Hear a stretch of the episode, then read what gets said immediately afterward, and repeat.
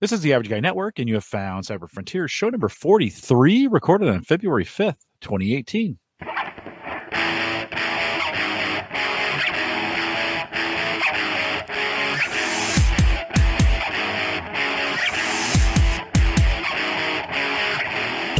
Here on Cyber Frontiers, we explore cybersecurity, big data, and the technologies that are shaping the future. If you have questions, comments, contributions, you'd like to send those into us, send us an email, jim at theaverageguy.tv. Although, let me be honest with you, it's the guy across from me that matters. Send him an email, christian at the average theaverageguy.tv. You can track me down on Twitter, Twitter at jcollison. I don't know why I stuttered there.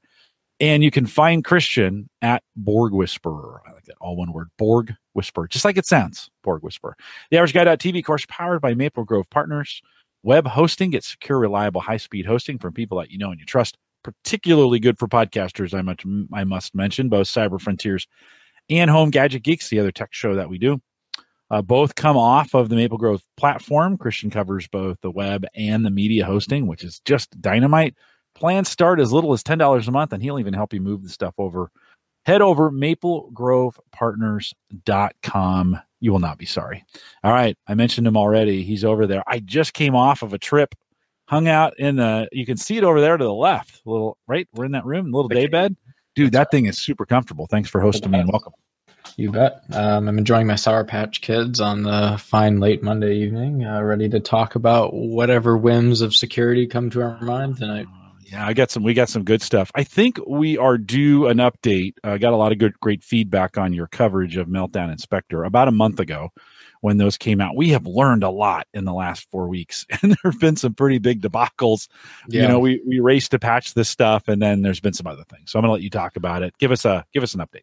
Yeah, it's the uh, gift that keeps on giving. I think people were so um, keen on being patched and having unknown unknowns that you know it was a it was a patching frenzy but the sequencing of patching quickly kind of took a turn for the strange uh, intel's microcode that ended up getting rolled out really had some kind of buggy and fundamental flaws to it and so eventually microsoft had enough with it and so they wrote their own windows update that basically disables the intel update so you know it's kind of unclear at this point what the mitigation is, right? So they're like, ah, well, this thing's doing more harm than good, so we're going to leave your PC unprotected when it comes to that second variant of Spectre that's such a pain in the butt to deal with.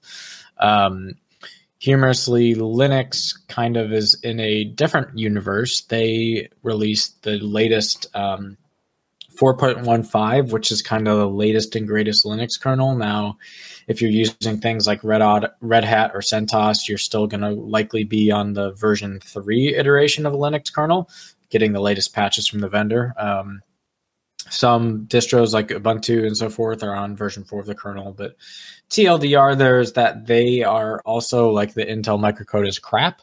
Um, and so they've been working on trying to implement the uh, Retpoline fix that Google developed for the Spectre related mitigations into the kernel.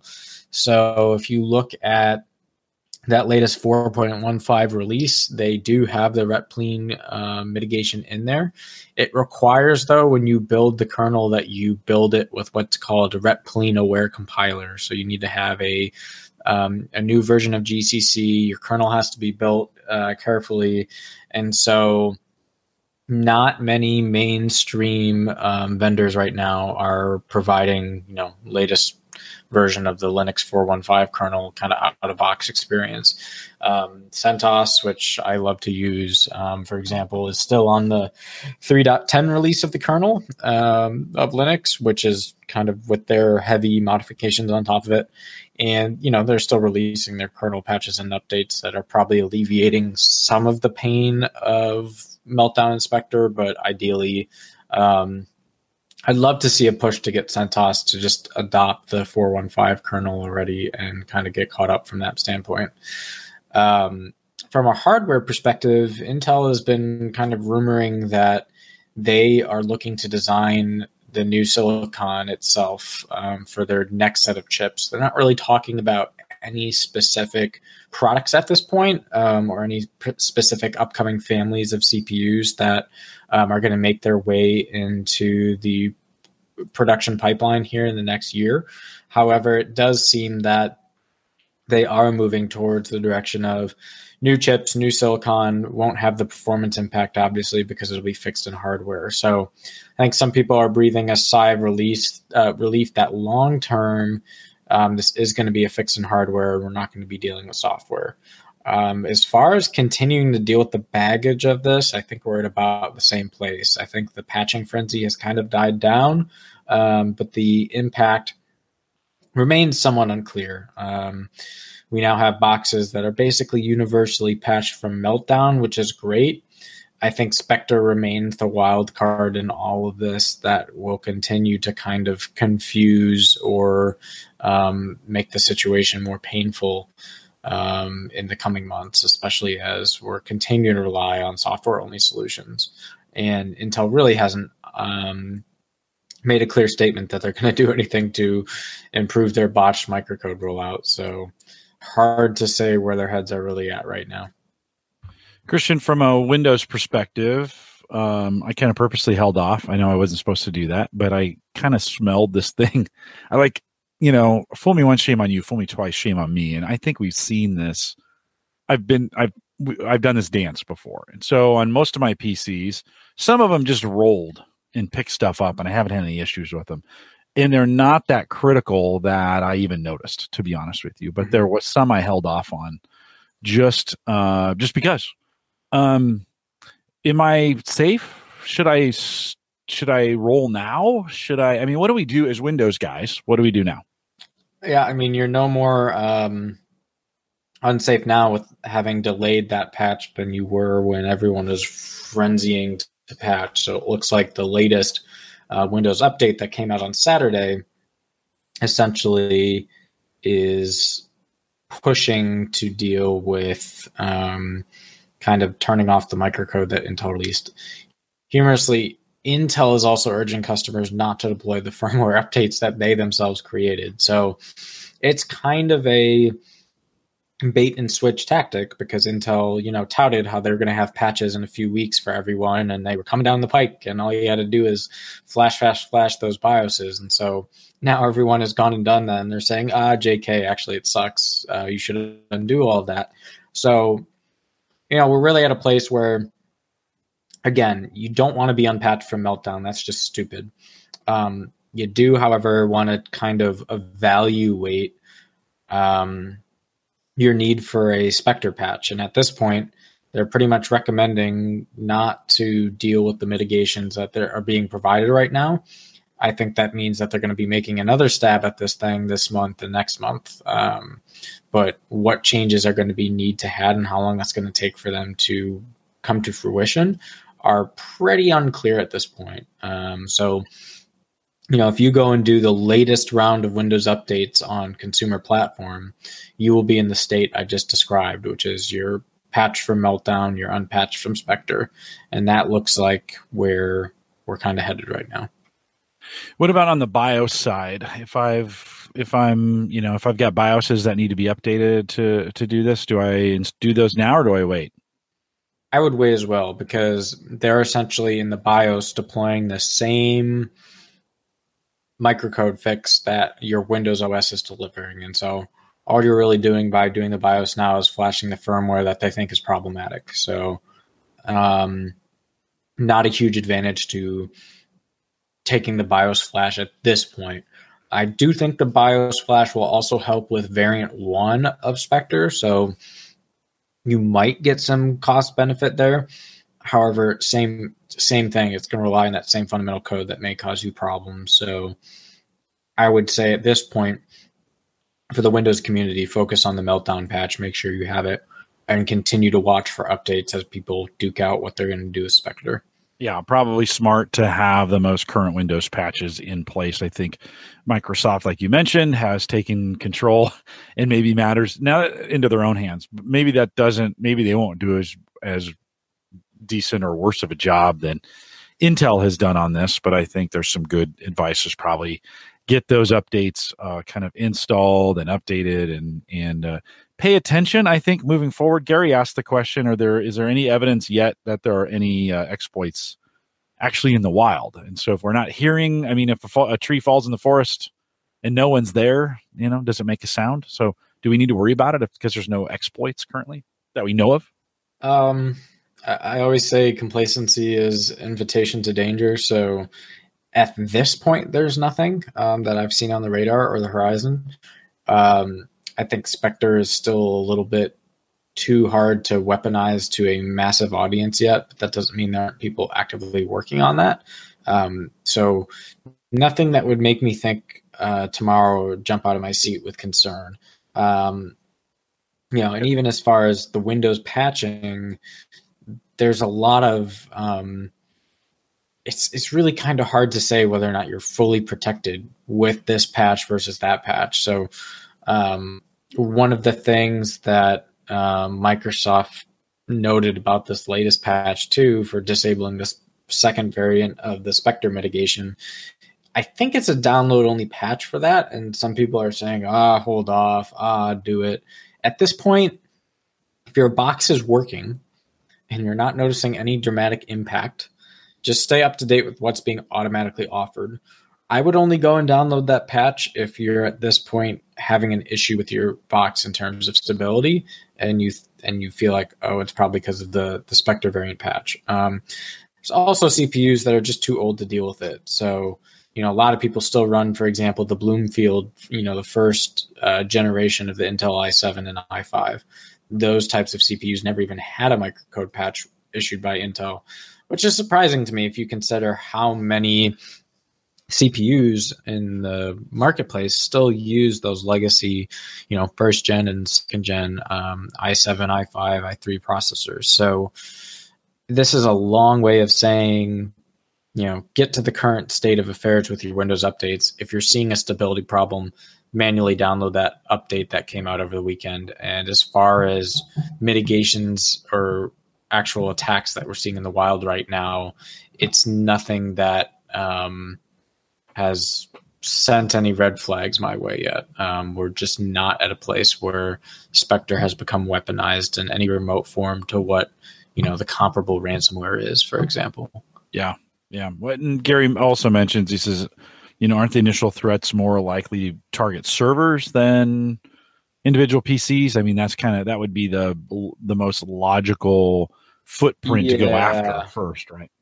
Yeah, you're really not going to see, I think, a a huge uh, target rich environment for desktops at this point. I think one of the nice things about something like a meltdown is trying to, or even a Spectre, is breaking out of your hypervisor in a cloud environment to then be able to inspect memory addresses across many virtualized um, instances that make up a, a, cloud computing environment, right? So when you think about things like VMware or any of the types of environments that have a hypervisor on them, that is where you introduce a larger attack surface because now all of a sudden, you know, if you can su- successfully launch like a meltdown attack, for example, um, you can cross boundaries over into other people's uh, virtual instances.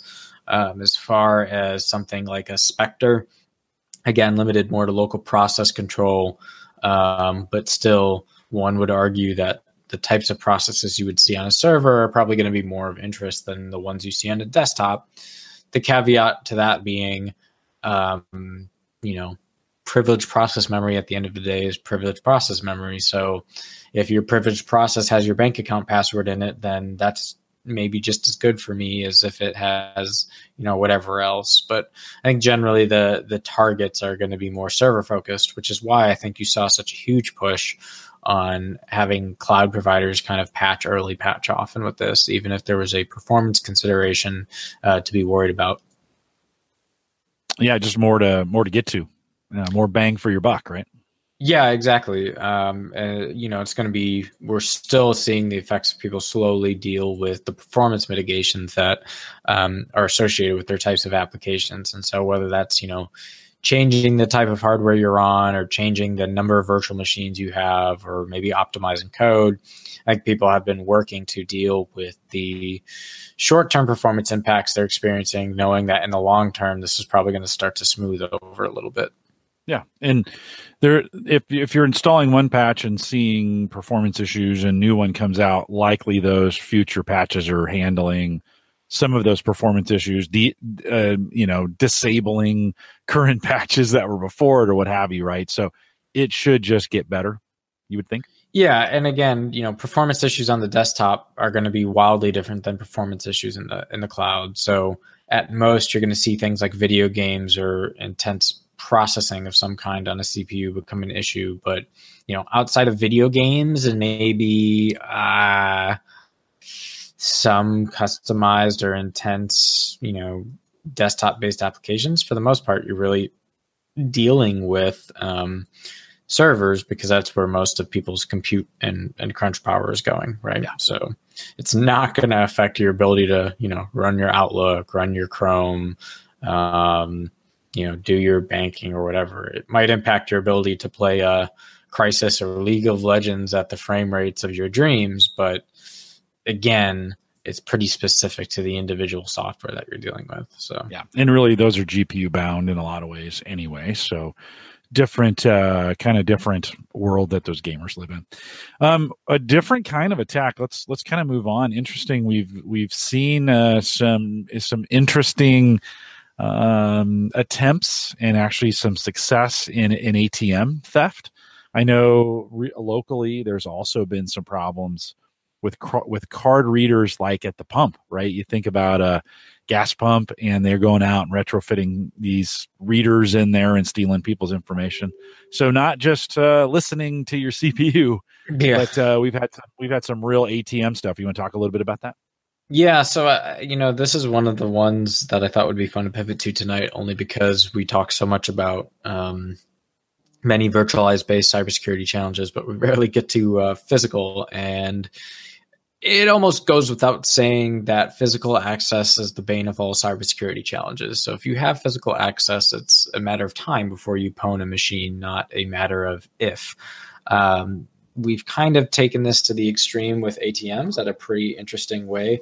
Um, one of the kind of primary examples is that were you know several years ago at DEF CON, I think it was DEF CON 18, where they first kind of did a demo introducing this concept of what they call jackpotting, which is essentially you write a a malware that you deploy onto a USB, and then you essentially get that USB stuck into a debug port of an ATM, and then you essentially convince the ATM to do something it's not supposed to do, and before you know it, it's dumping out money like you just won the lottery at a uh, Vegas Vegas hotel. So, um, humorously, the weird thing about that, and, and think about these devices, right? We we've talked a lot about how you know many um, embedded devices like IP cameras and otherwise use kind of this reusable, embeddable firmware that is kind of cheapo firmware on the masses to, you know, start with a stock firmware and then rapidly customize it for a specific device purpose or usage.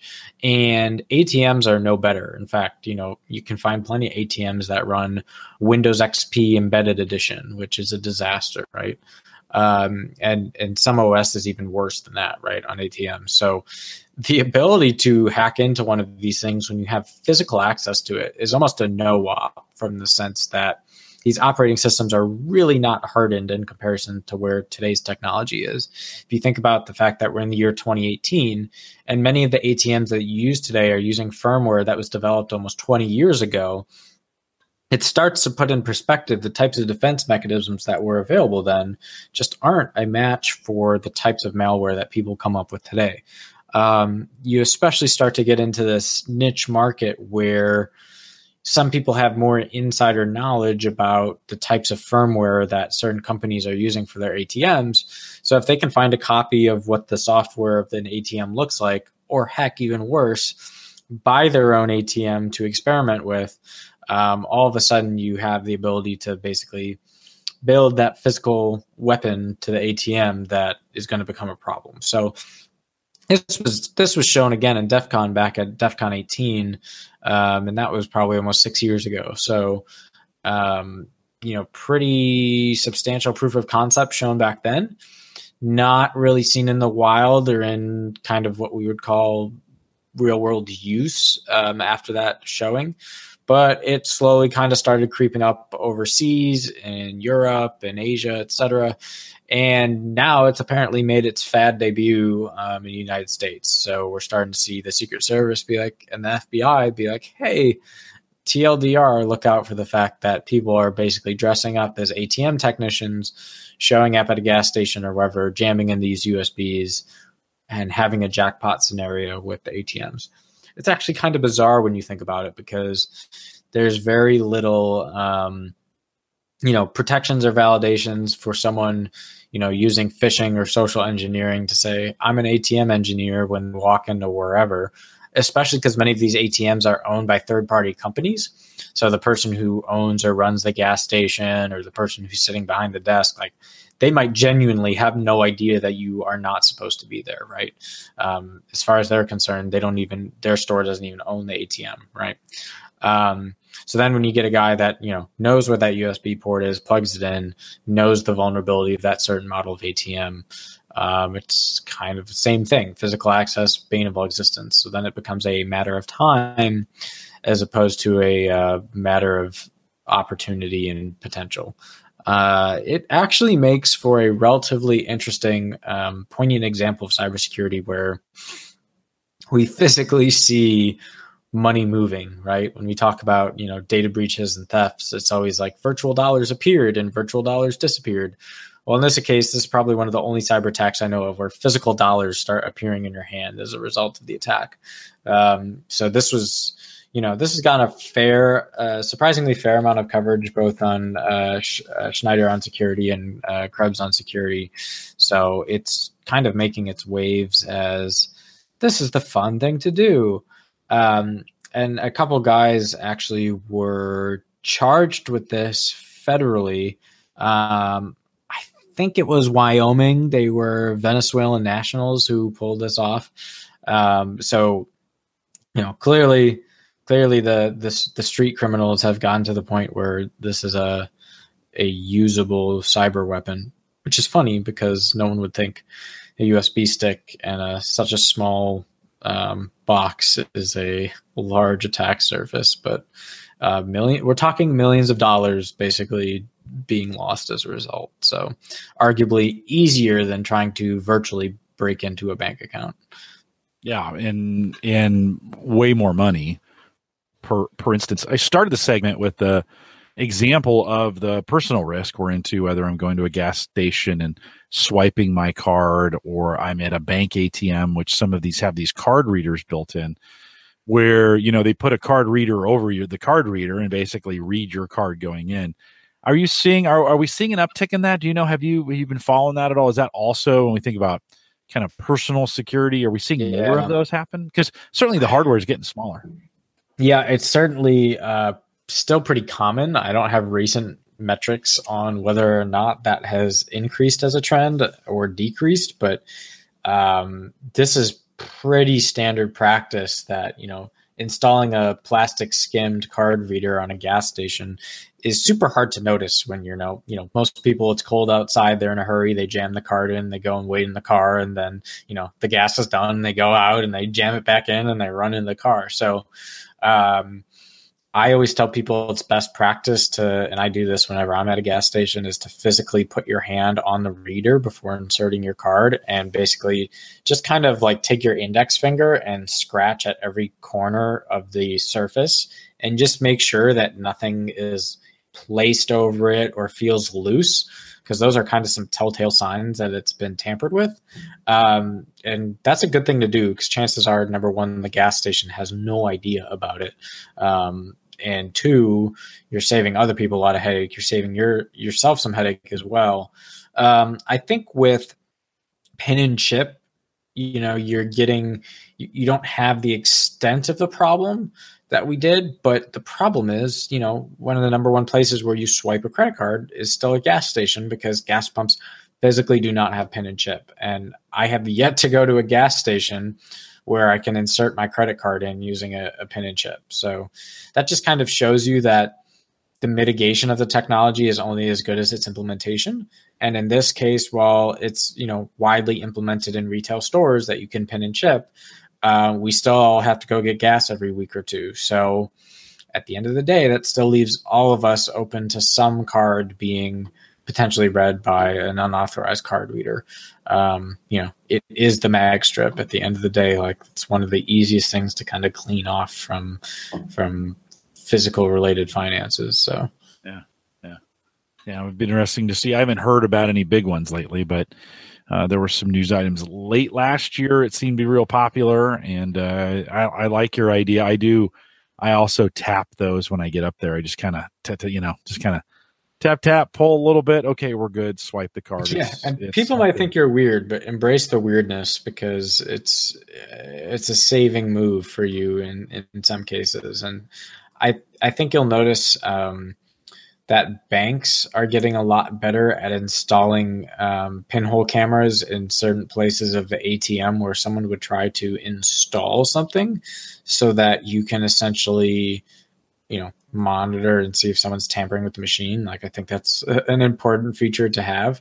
However, um, you know, there's plenty of people who um, install pinhole cameras themselves to try to you know watch someone typing in their pin for example so you know i always never feel super confident about you know the cameras that i even do see that might be legitimate um, so you know being protective of the pin as well is kind of an important element but uh, at the end of the day it's probably pretty consistent. I, I don't imagine the problem has gotten worse. I just don't imagine that it's gotten dramatically better yet at this point either. Yeah.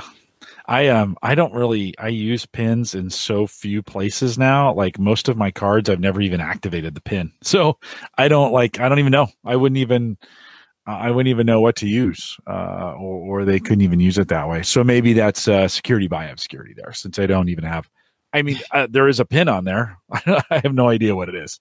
Um, I've just kind of stopped. I, I think in most most of the ways I shop, I'm not using the cards that way. And if I do have to, and then I just don't use that card, that a debit card that requires the pin, I'll just pull my credit card, swipe it or chip it, and then um, just transfer that money. It's just as easy not to be out there using that pin. So it, uh, it, it works well for me that way.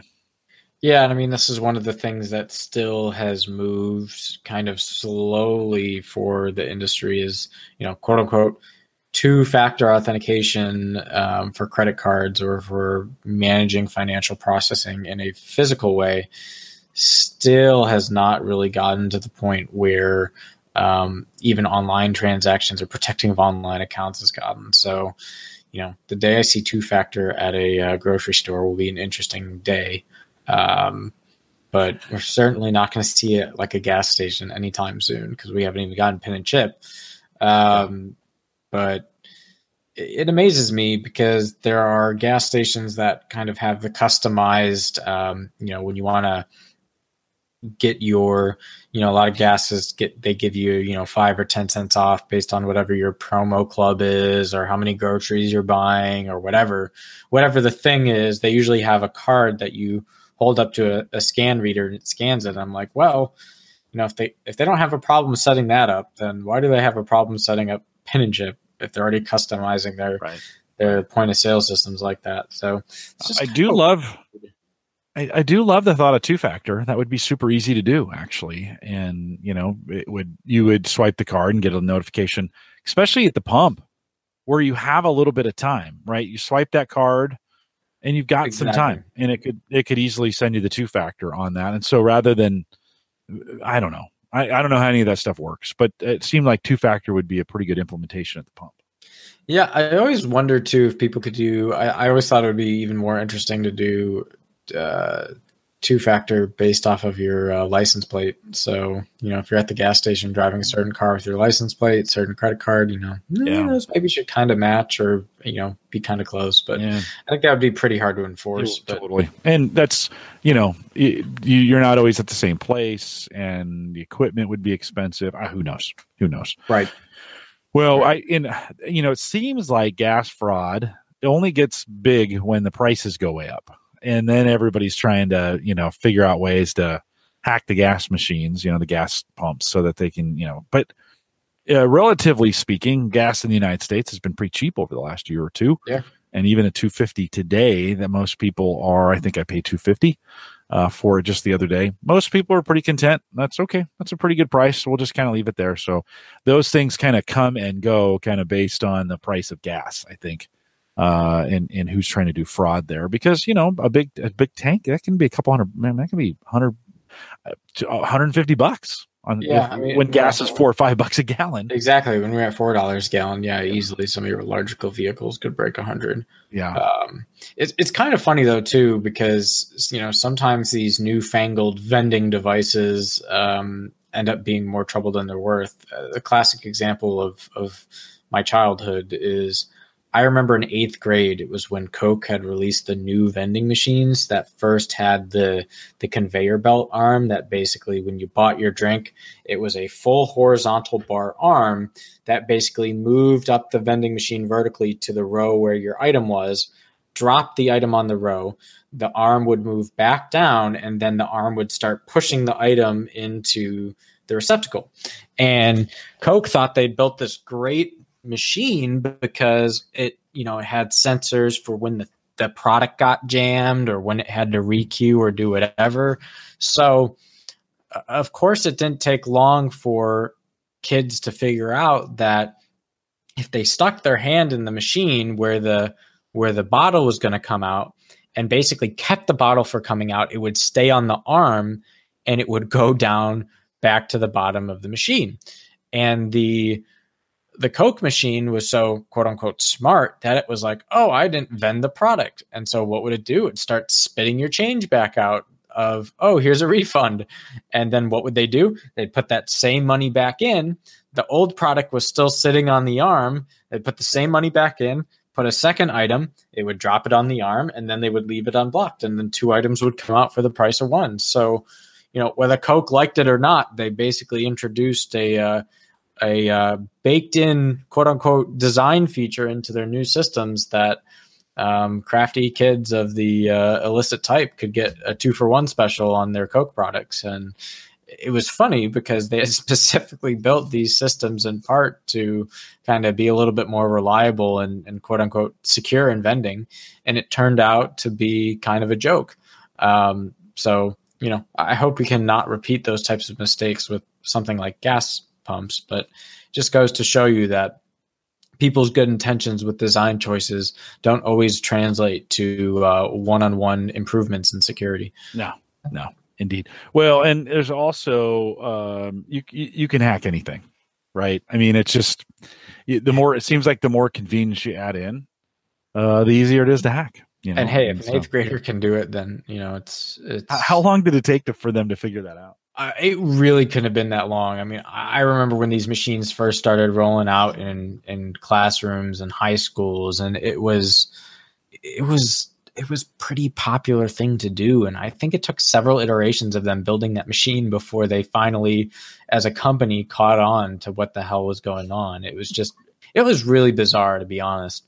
Um, and, you know, it just it goes to show you too that the velocity and the pace at not that I'm going to start comparing this to a vending machine, but you know, generally speaking, I, what I always say is that the price of velocity is always security, and because the internet is growing at such an infinitely faster rate than almost any other thing I can think of in the economy, um, yeah, the features are always outgrowing the ability for security to catch up with it. So until there's a paradigm shift in the underlying way that we do, quote unquote, the internet and quote unquote computing, um, you're always going to be behind in security relative to the state of the art of the technology itself. Um, and we see that time and time again. Um, just look at really the heart of where you get at with Spectre and Meltdown is that, you know, the ideas of doing branch prediction and, and these types of techniques to improve processor performance in a way is kind of tinkering with the curve that basically says every two years we can half the size of a CPU and double its performance, right? Because we know we're getting towards the end of Moore's law.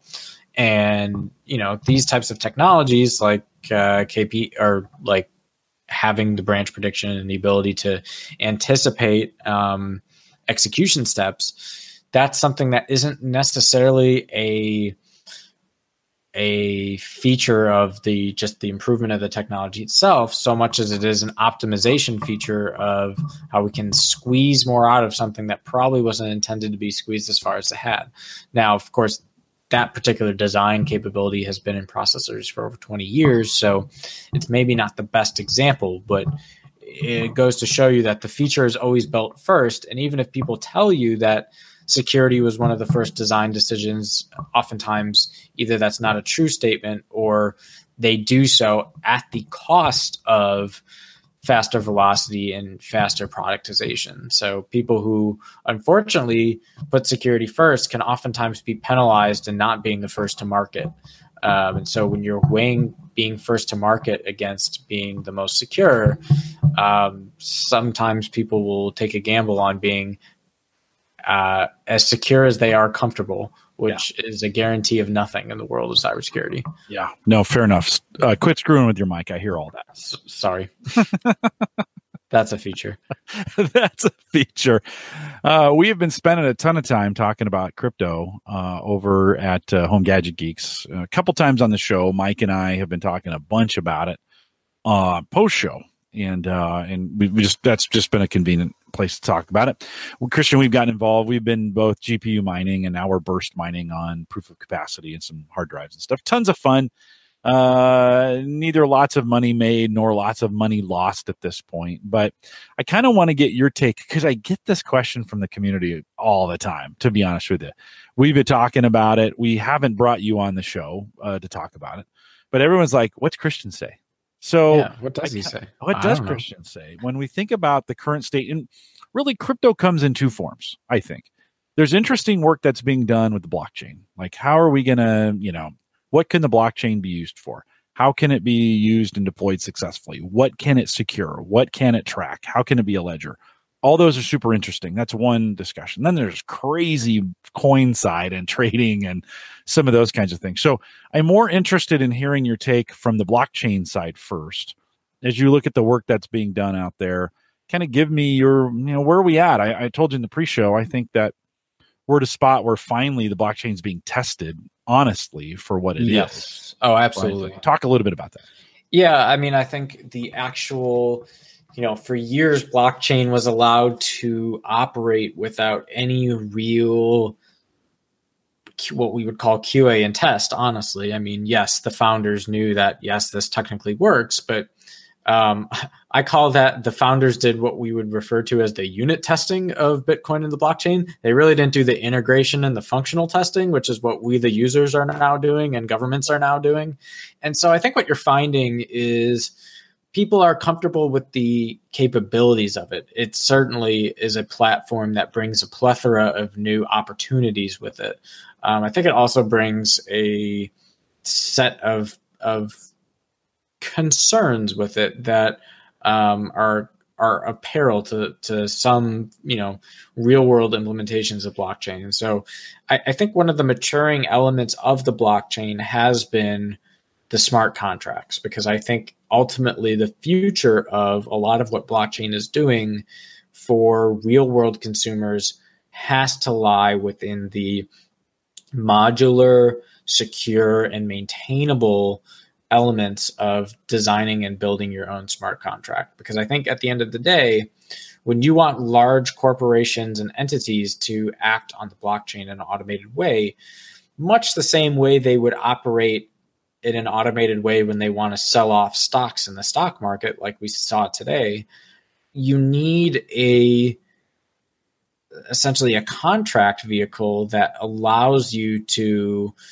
really take control of something that is very hard to have visibility into for us as humans, right?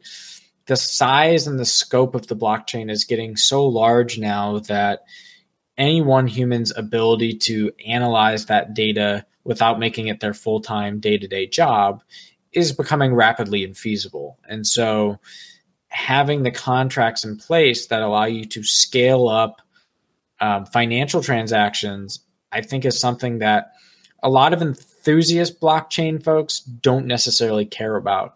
Um, they're much more interested in the mining or the trading or the currencies or kind of the hobbyist things. But the real evaluation of the technology is not in those things at all. Um, quite frankly, um, governments and banks and you know big enterprises could care less about how people are choosing to mine or run the transactions themselves. They care very deeply about maintaining the principles of banking and financial markets and also maintaining you know traditional properties of cybersecurity within the blockchain confidentiality integrity availability etc these are all fundamental tenets of security that should be completely reproducible and testable in the blockchain. And so i think smart contracts is a great proving ground for the technology because we've seen examples already where in the last couple years um, companies have fessed up to saying, yeah, there's, you know, we found a, in essence vulnerabilities in people's smart contracts. Well, that's a huge problem, right? If I'm a company that writes a smart contract that says if you fail to deliver XYZ capability to us on such and such a date, then your wallet's going to automatically send X amount of dollars to our wallet. And that contract gets violated by a malware attack, um, a bug in the way the contract is written and interpreted, um, that's a huge problem, right? Because the the reparation for that is much more unclear to me right now than it is with physical financial markets. So, like if you think about something like PayPal, um, you know, if I'm the consumer and unsatisfied with the product I got, um, you know i hit the refund now button or if i'm a if i'm a, a, a seller and i know there's a problem with a customer and i and i refund the purchase you know there's a very kind of straightforward procedural way for me to do that have an audit trail of it watch where the money goes. Um, with blockchain if there's a problem with that capability of basically purchase and then roll back it rapidly introduces a problem where the currency and the money is moving so quickly that it may not be this static point in time transaction that you can easily roll back. Um, and so I actually think one of the proving grounds for blockchain, and this is probably something that no one talks about, but it's in my head at least, is verifying some of the properties that we first um, required for database systems, like the first Oracle database, the first SQL database. We wanted to verify properties like um, atomicity, durability, integrity, etc.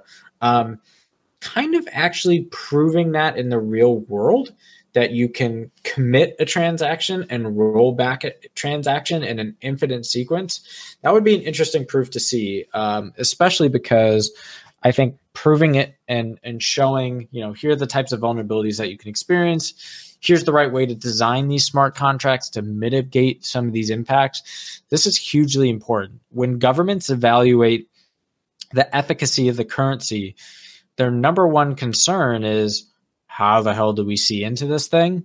How do we regulate this thing?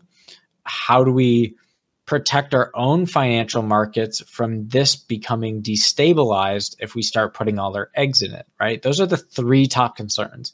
It's not how profitable is mining going to be? Is it going to be called Dogecoin or Bob Coin? Like they could care less, honest to God. Um, what they care very much about is the reproducibility.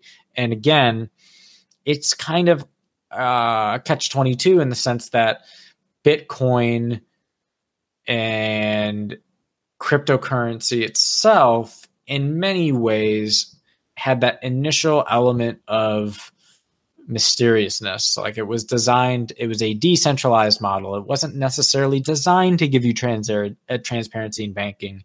And yet now we're seeing the clash of those two worlds, which is, you know, I think even the most conservative adopters readily see the capability and the potential for the platform um, but I think the real world concerns remain, which is um, money. We've already seen cases where millions of dollars vanishes on this platform, and it's happened for a variety of reasons. One is as simple as hell, I lost the USB drive that had that Bitcoin that's worth fifty thousand on it, and I threw it out. That sounds really stupid. Um, I know it's not as far fetched as I think because Big Bang Theory did an episode on it, which means it must be true.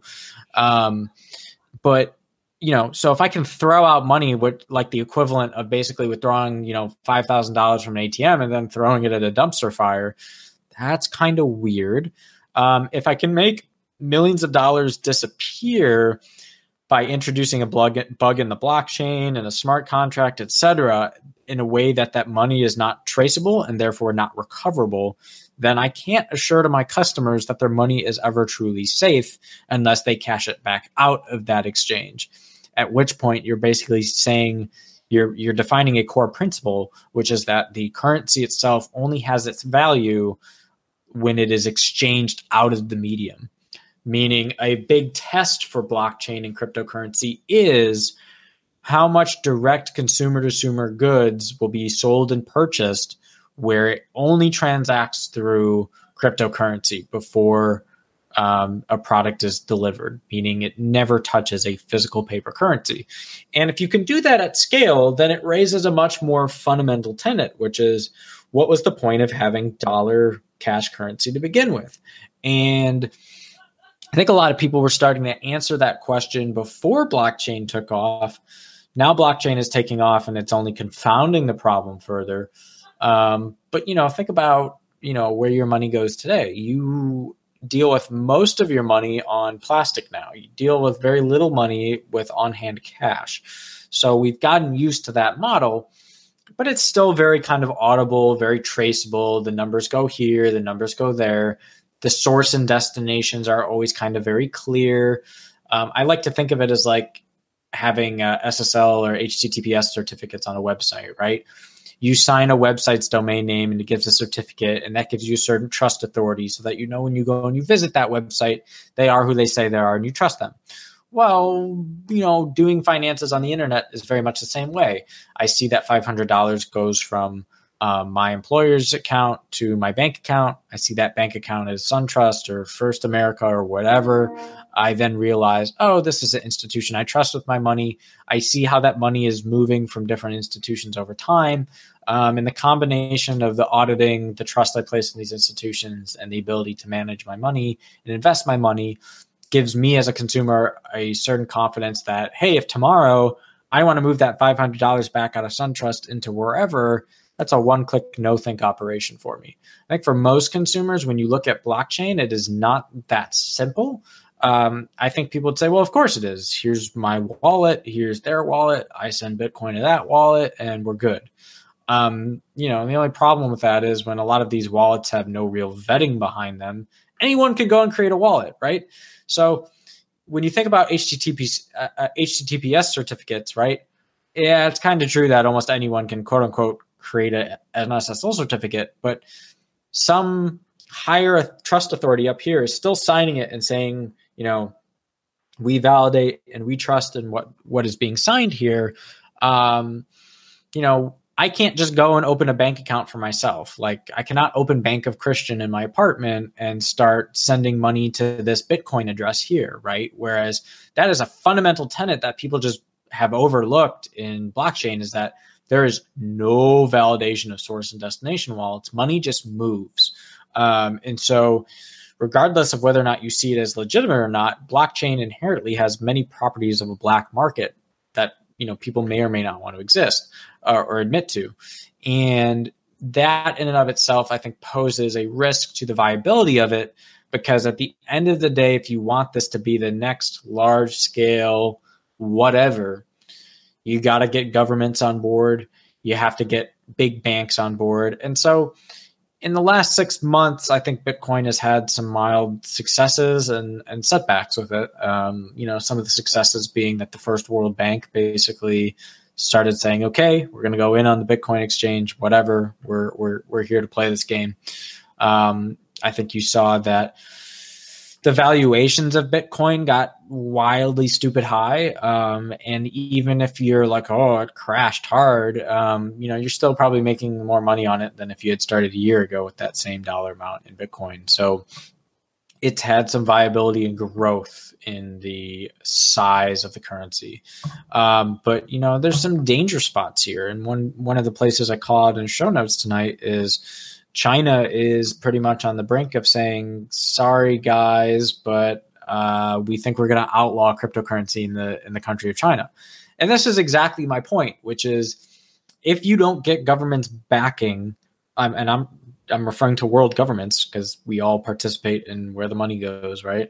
Um, if you don't get the backing of world governments to play this game, then you are further supporting the argument that you are kind of becoming the rogue marketplace um, because your money will always be in a place that's never officially seen by a government entity that moves in a way that's decentralized and anonymous and may or may not be formally seen in whatever your government's taxation system of choices.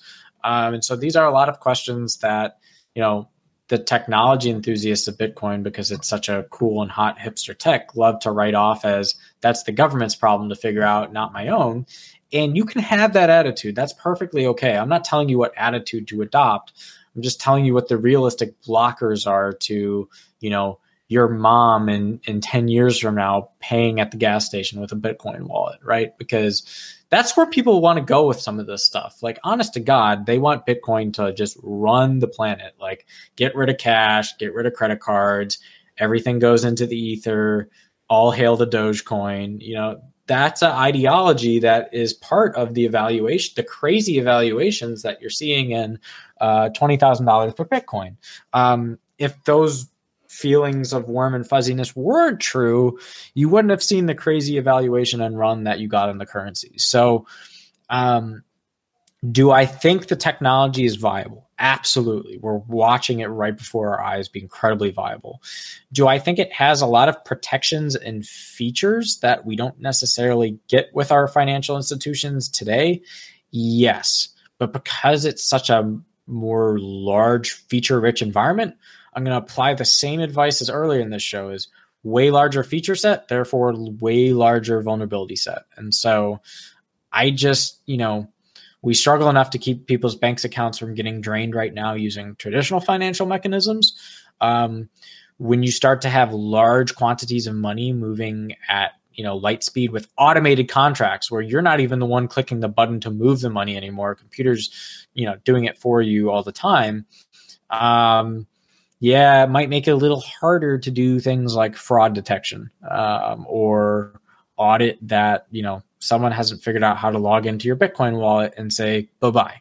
Because I guarantee you, the average American, for example, what's one of the number one things they love about putting their money in a bank account? Well, the FDIC insures my bank account up to $250,000. So if Joe Schmo hacker comes and does a little drain operation, I can say, Thank you very much, Uncle Sam please fill my bank account back up. And does the FDIC insure Bitcoin wallets? No. So if your Bitcoin wallet is tampered with or you lose that money, you lose that money as of today, right? Like no one's going to come and hold your hand and reinsert the, you know, the 20 Bitcoins that you've earned over time. So I think that is just a, a reality gripper. I don't think it's a, none of the things I'm talking about are blockers to the technology making it to that level of maturity. I just think that the community has to get more serious about saying, you know, if we want customers to be the everyday consumer, these are the types of issues we have to grapple with um, in a way that doesn't necessarily subvert the original intent or the original qualities that the technology brought, right? Um, because I think there are a lot of valid purposes that, you know, some of the features of, of blockchain were designed.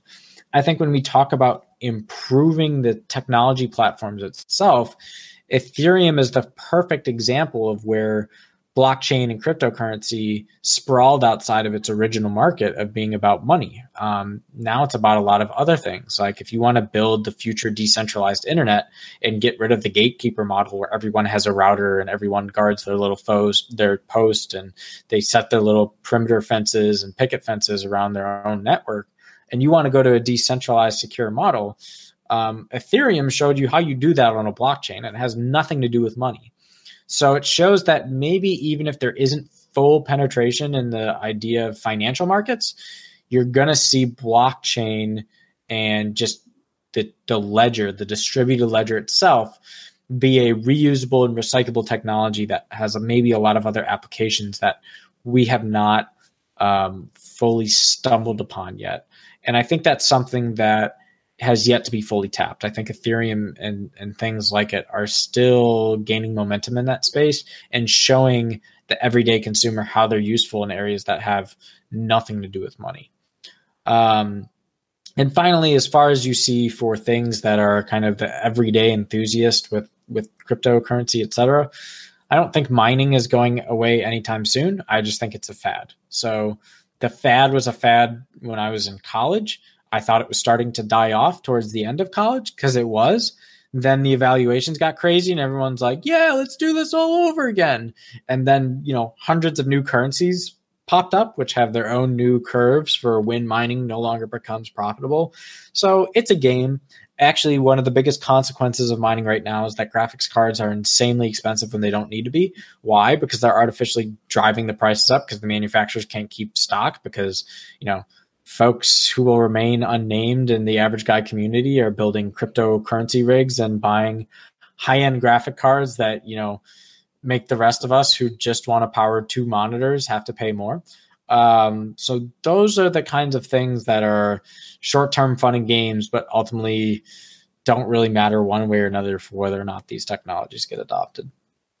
Yeah, no, it's a good. I think that's a really good um, in ten or fifteen minutes, a really good synopsis of where we're at with it. And I, and I tell you what, it's been. I wouldn't have paid attention if I hadn't gotten involved. And so for me, I, I blew off uh, I blew off the first three iterations of Bitcoin. Like, yeah, no, whatever. And for whatever reason, in the summer, I decided last summer, decided, you know, I want to pay attention to this thing, and I caught it right at the beginning of that, you know, of that lift. And it's been a blast. It's been a ton of fun. Like just from a technology side, it's been great to get involved. Uh, you know, I'm contemplating selling those cards that I bought. I know you weren't talking about me, but selling those cards because they're worth almost twice as much as they were when I bought them. And I'm just kind of like, and I think you're right. I do appreciate you talking about Ethereum because I do think the future of the blockchain is more as a ledger and more of a value um, uh, a product. In other words, it tracks things like a database and yeah. value in those things yeah. rather than it being a currency in itself. Right. And whether Ethereum is the one that does it or there's something else that comes along the, we learned with with Bitcoin, it's just not scalable. It, we broke it. Like we broke Bitcoin with this run to 20. There were they had to set these really high exchange or not exchange, but networking rates, right? The network rates to transact, and it just didn't work.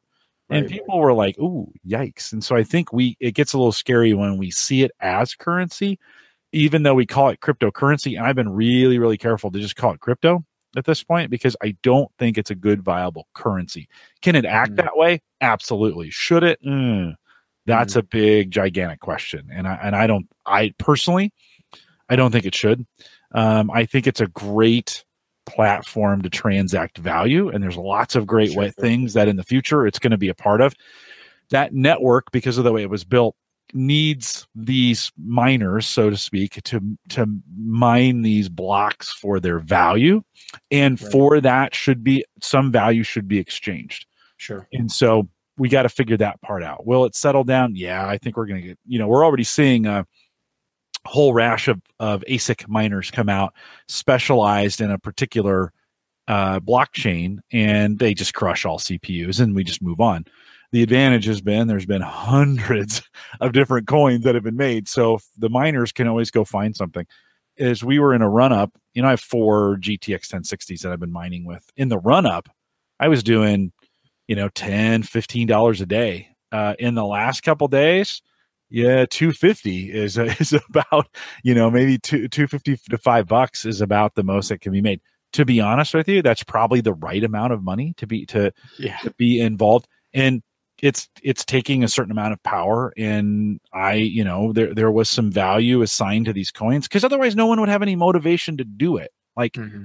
If you're not if the community's not helping with it you got to give people some kind of incentive yeah. and uh and and like anything that's that that incentive can be traded bought, sold, traded. It's like any market. It'll settle out.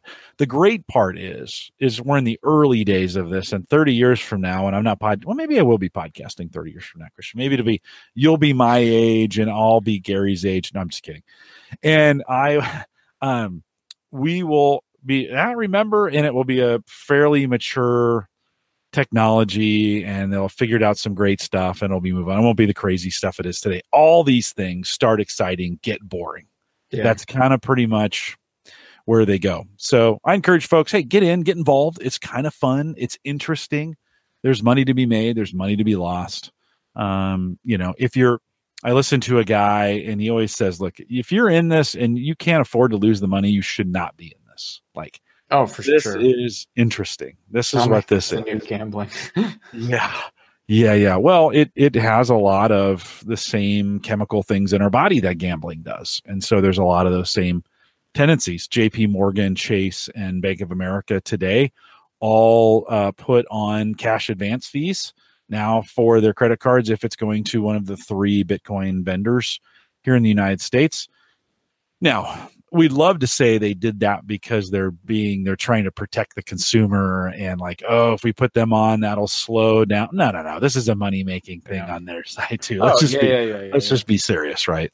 Sure. um, so it um, certainly it will slow some folks down and it'll have some intended consequences and you know it'll add a speed bump in it. But it's really interesting. One of the things i've really liked about burst uh, you know this is that the the cp or the hard drive mining is that it's an it's an alt concept to very expensive gpu mining and so it's a fifth the, it's not even it's a fifth a sixth a tenth of the power it takes to run a hard drive versus a gpu and does the same thing and i think there's very few of these coins that are doing it. And I think there's some interesting, again, will it have value? Who knows?